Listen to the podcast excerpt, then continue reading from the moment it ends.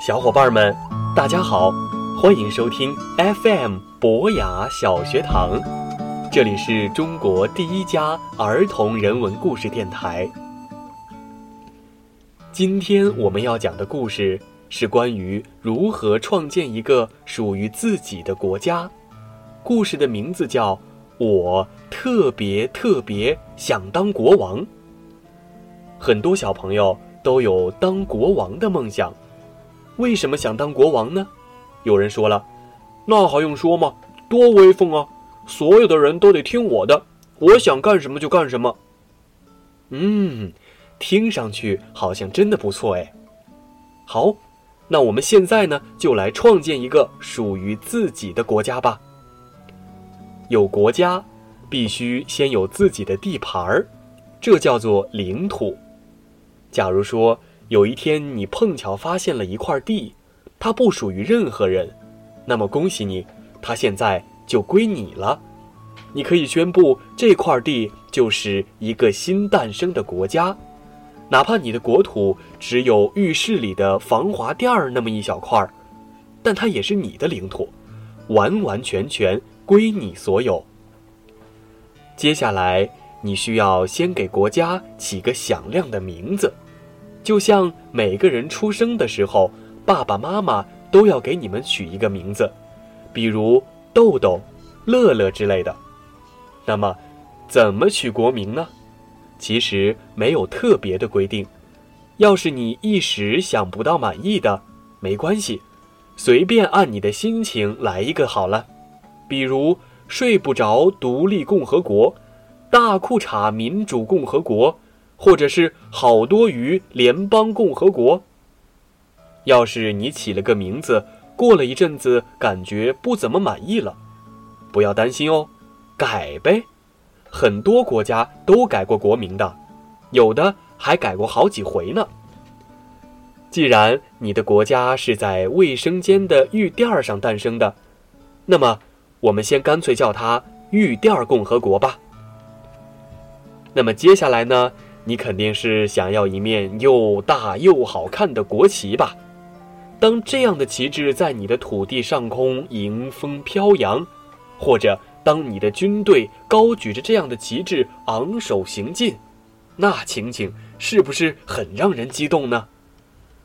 要想设计一面国际水准的国旗，你不妨先找其他国家的旗帜来看一看，然后加上你的创意。最后确定一个颜色，比如说你喜欢红色还是蓝色呢？最后呢，再加上一个你喜欢的图案，比如说星星、树叶或者一头奶牛。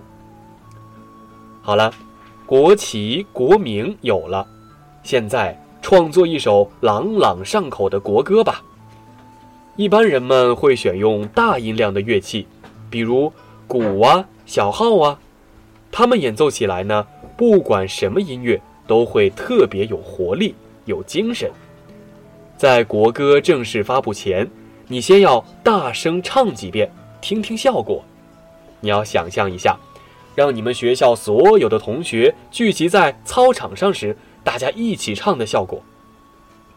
这一点非常重要，因为国歌就是让所有的人放开嗓门尽情高唱的。到目前为止，你们大家做的都非常棒，有了国土、国旗和国歌，这就等于在地图上给你们的国家贴上了标签。接下来，国王最重要的工作要开始了，那就是治理这个国家。治理国家呢，有一点像养小金鱼，你必须精心照顾小鱼，不然它们就会倒霉的。实际上，治理国家比照看小鱼更复杂、更辛苦。小鱼只要喂它们鱼食，保持鱼缸的水清洁就满足了，而人民期待国家为他们提供的东西要多得多。要保护他们不受伤害，遇到不公平的事情有地方去讲道理。更具体的，你需要给他们修建地铁、学校和医院。有了这些生活必须的设施，才能让他们过上好的生活，你的国家也就会更富足，你这个国王啊，也就会更让人尊敬了。要做到这些呢，就要先设立一个政府。小朋友们可能会问了，为什么要设立一个政府呢？我国王自己来管不就行了？小朋友们，只由一个人说了算的政府啊，叫做独裁政府，掌握绝对的权力。听起来很过瘾，但历史告诉我们，当个独裁者可危险着呢。因为你不可能保证你做的所有决定都是对的，都是对大多数人公平的。历史上很多独裁者都会被他的国民推翻，有的下场特别惨，有的甚至掉了脑袋。世界上大多数国家选择了一种叫做民主的制度，也就是说，由大家选举他们信任的代表来管理国家。其实。任何制度都不是绝对完美的，你完全可以试验一下各种制度，看看你的人民会不会喜欢。万一被他们推翻了你的统治，你可不许哭鼻子抱怨哦。好，马上你就可以治理你的国家了。接下来我们需要先来一个热身运动，那就是制定一部国家宪法，你知道吗？宪法呀，是国家最厉害的法律，所有的事情都要听他的。如果你的宪法里说小朋友可以饲养小金鱼，但后来又有一条其他的法律说小朋友不可以养小金鱼，那怎么办呢？那当然是宪法说了算。也就是说，大家可以自由的养小金鱼。在其他问题上也是一样。宪法会保证大家想说什么就说什么，就算有人骂你这个国王，宪法也是允许的。你如果惩罚国民的话，宪法就会惩罚你了。法律真的很厉害，它可比国王威风多了。那你这个国王可能会说了，那我就不要法律了。没有法律？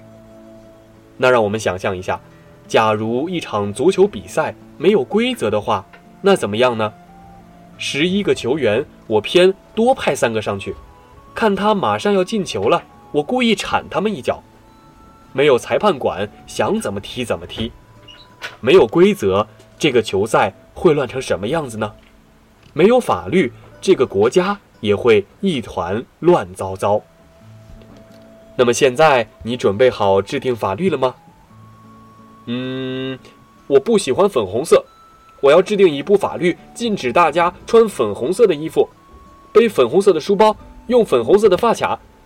然后，要是路上见到哪个人穿粉色，就把他抓起来丢进监狱。哦，慢着，慢着，等一等，再想想，谁愿意遵守那些让人觉得不公平或不平等的法律呢？仅仅因为发卡是粉色的，或者是说了几句批评你的话。就把这些人关进监狱。如果这样，大家会讨厌你这个国王的。请你一定要记住，人民会遵守的法律是那些保护他们的法律，保护他们的自由和财产。嗯，到这里你基本上就完成了建国大业，做了这么多的事儿，我猜你已经很辛苦了。当个国王可真累呀，是不是应该休个假？歇一歇呢？是的，你需要休息，你的国家也需要节假日，那就赶紧多设计几个节日吧，让全国人民休息休息。我打赌，儿童节你肯定是要的。世界上有很多国家都把这个节日定在六月一号，你可以组织全国人民一起去迪士尼玩上它一整天。现在你知道了，创建一个国家原来这么复杂。不过在你的努力下，你的国家终于是建成了。现在你可以骄傲地和你的邻居打招呼了。嗨，你好，洗脸池共和国。嗨，你好，马桶共和国。嗨，你好，浴缸共和国。